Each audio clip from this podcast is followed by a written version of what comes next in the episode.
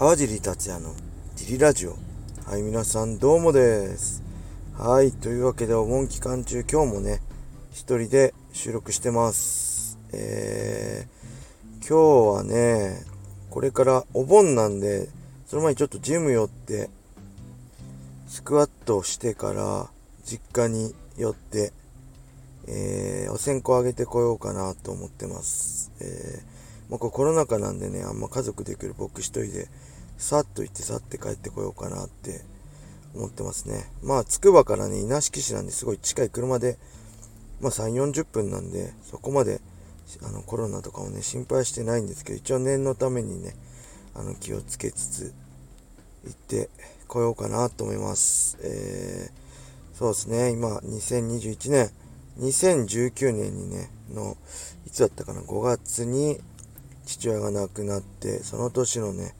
12月に祖母が亡くなって、えー、で、僕がね、2012年の10月に、まあ、フレイレに負けて、まあ、現役生活にね、一区切りつけたんで、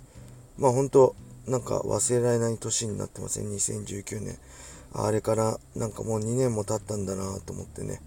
まあ今必死にこうやってジムをやって毎日楽しくね、できてます。はい。そんなわけで、えー、じゃあ、レーター行ってみましょうか。えー、っとですね。ごめんなさい。これ見方が、あ、これですね。はい。じゃあ、まず最初のレターです。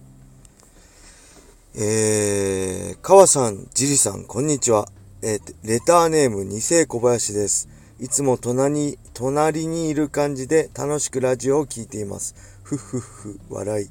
えー、ラジオを聴いていてよく感じるのですが、今全国的に川尻さんロスな状態で、川尻さんと楽しく絡みたいよとリスナーは思っているのではないでしょうか。はてなはてな。えー、そこで、お盆を挟んで8月末まで元気が出ない期間が続きそうですので、YouTube などで川尻説がいぶし銀で光るオンライン企画を開催して、リスナーに元気をいただきたいです。えー、リスナーの皆さんも、もし川尻さんにやってほしいオンライン企画があれば、レターを通じて川尻さんにリクエスト、リクエストすれば、一緒に考えてもらえると思います。ということで、全く話は変わりますが、ランマ2分の1で付き合いたい女性キャラクターはシャンプーです。はい。理由は人を好きになることに理由はないです。ね。はい。えー、ま、ではまた隣に来ます。ふふふ、笑い。よくわかんないですね。これ誰、よくわかんないレーダー。えー、まず長い。そして、お盆期間中。YouTube はね、もう大変だからやらないですね。YouTube。YouTube どうなんだろうなあんまりね、顔出すの得意じゃないんですよね。まあ散々人前でね、殴り合っといて何言ってんだって思うかもしれないけど、結構素だとね、あんま顔出すの得意じゃん。まあ声が、ラジオがいいですね。だからラジオでね、うーん、とか、あれか、ふわっち、ふわっちとかでね、顔出しとかってライライブだったらいいんですけどね、こう、収録して、編集してとか手間がかかりますね。うん、あ、なんだっけ。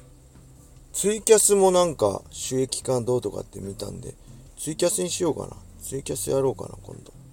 どうでしょう。あ、それと前も言ったけどこれね、スタンド FM のレん？ライブ機能でもね、声だけでライブできるんですよね。それで、みんなと絡むのも楽しいかなと思うんですけど、そもそも、スタンド FM をね、ダウンロードしてる人がどのぐらいいんのかなっていう、どのぐらいダウンロードされてるんですかね、ちょっとわかんないです。YouTube ぐらいね、みんなが当たり前にダウンロードして見てれば、もっとね、たくさん来てもらえると思うんですけど、まあ、スタンド FM 自体ね、まあ、そこまでまだ、こう、有名なアプリではないと思うんでね、ちょっとその辺が課題あるかなって感じですね。はい。それではね、もう一ついきます。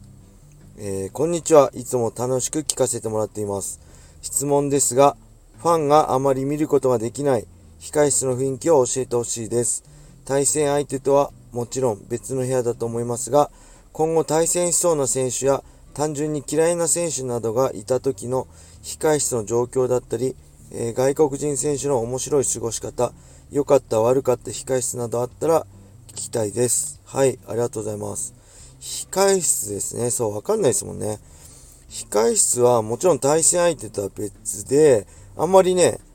会うこともないんですよね、試合前。わざと赤コーナー、青コーナー別々に行動したりしてるんで、時々会うこと、会っちゃうこともあるんですけど、基本的には会わないようになってると思います。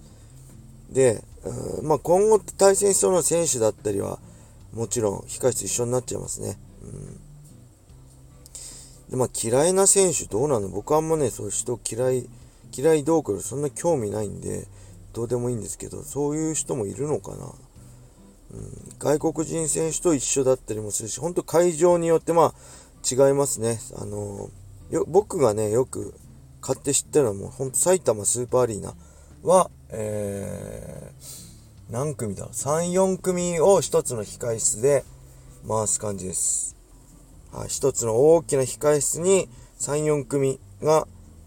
えー、振り分けられてる感じですね。もちろん大物、えー、っとね、まあ、ミルククロコップとかドリームの時とかは、えー、個室で控室があったりします。で、どこだろうあれ、エディ・アルバレスとやった大阪の、どこでしたっけ？あの会場はね、えー、めちゃくちゃ控室が広くて、本当赤コーナーは一緒になってたりしました。ものすごい体育館ぐらい、小学校の体育館ぐらい広い感じでね、そこに各自で控室が振り分けられてて、なんかカーテンみたいのがあって、それぞれね、か、こう、軽い個室みたいになってたりもしてますね。あの、雷神とかの場合は。えー、で、USC どうだったかな ?USC もシンガポール大会は大きなスペースなとこにカーテンみたいなの引いて壁で仕切って、そこで各自椅子とかが置いてあって控室に使う感じか。USC は大概そんな、広いとこではそんな感じでしたね。あの別に個室に分けられてなくてカーテンとかで仕切られてなくて、大きな部屋の、大きな部屋の可動際に、壁際に、えー、それぞれの椅子がね、5個ぐらい、35個、4、5個置いてあって、はい、ここは誰々選手の居場所ね。はい、ここは誰々選手の居場所の絵ってなってて、で、真ん中に大きなマットスペースがあって、そこでウォーミングアップするとか。で、会場によってはね、すごい狭い控室もあるんで、アップする場所を探すのも大変だったりしましたね。えー、雷神のパトリッキー・フレイレ戦の大阪大会も控室がすごい狭くて、アップする場所が大変だったり、えー、しました。あとはね、USC でもありましたね。カブサンソン線とかも結構狭かったような意識がありますでできるアップする場所を探しつつミッドやったりアップしたりって感じで、うん、で人によってね全然違いますねなんかほんと入れ込んじゃってあの控室入ってからねずっとうなってるような選手もいるしすごいリラックスしてて直前になってバッてスイッチ入る人もいるしね、えー、特に海外の人はなんかなんかその雰囲気すごい楽しんでるような感じでしたね。仲間とワイワイ言いながら。で、集中するときは集中するみたいな。で、あれですよね。これは僕、直接見たわけじゃないですけど、あの、よくね、テレビとかに映ってるシーンで、プライドのシーンであれば、ミルコ・クロコップはね、よくトランプやってましたよね、控室で。あの、セコンドとか仲間と一緒にね、そのぐらいリラックスしてたのかな。うん、僕は結構、セコンドとおしゃべりしたり、だいたいモニターにテレビあるんで、それで前座の前の試合見たりとかして、まあなるべくリラックスしようと思うんですけど、やっぱりね、あの、消耗しますね。もう会場に入って、そこにいるだけで消耗するんで、特にね、日本のメジャーイベントの場合は入りが早いんですよ。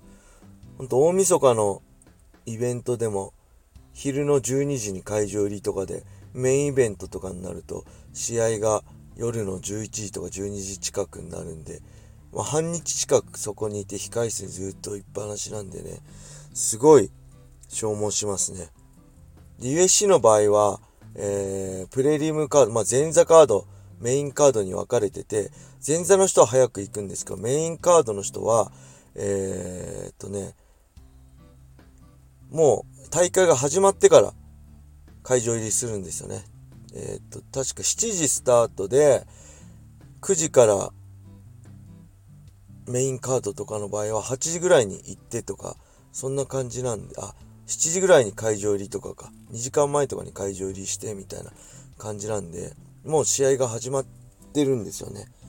で、会場入りして、だいたい2時間後ぐらいにね、えー、試合を、始まるみたいな感じで、もうバーって集中してできるんで、まあ、僕はどっちかっていうとそっちの方が楽だったかな。うん、ずっと会場にいるって結構消耗しちゃうんでね。そういう意味では USC スタイルの方が精神的には楽だったかなって思います。はい。あ、これ一人でね、あの、雑談とかフリートークとかしてるとあっという間に終わっちゃいますね。10分間。はい。それではね、今日はこんな感じで終わりしたいと思います。皆様良い一日を。まったねー。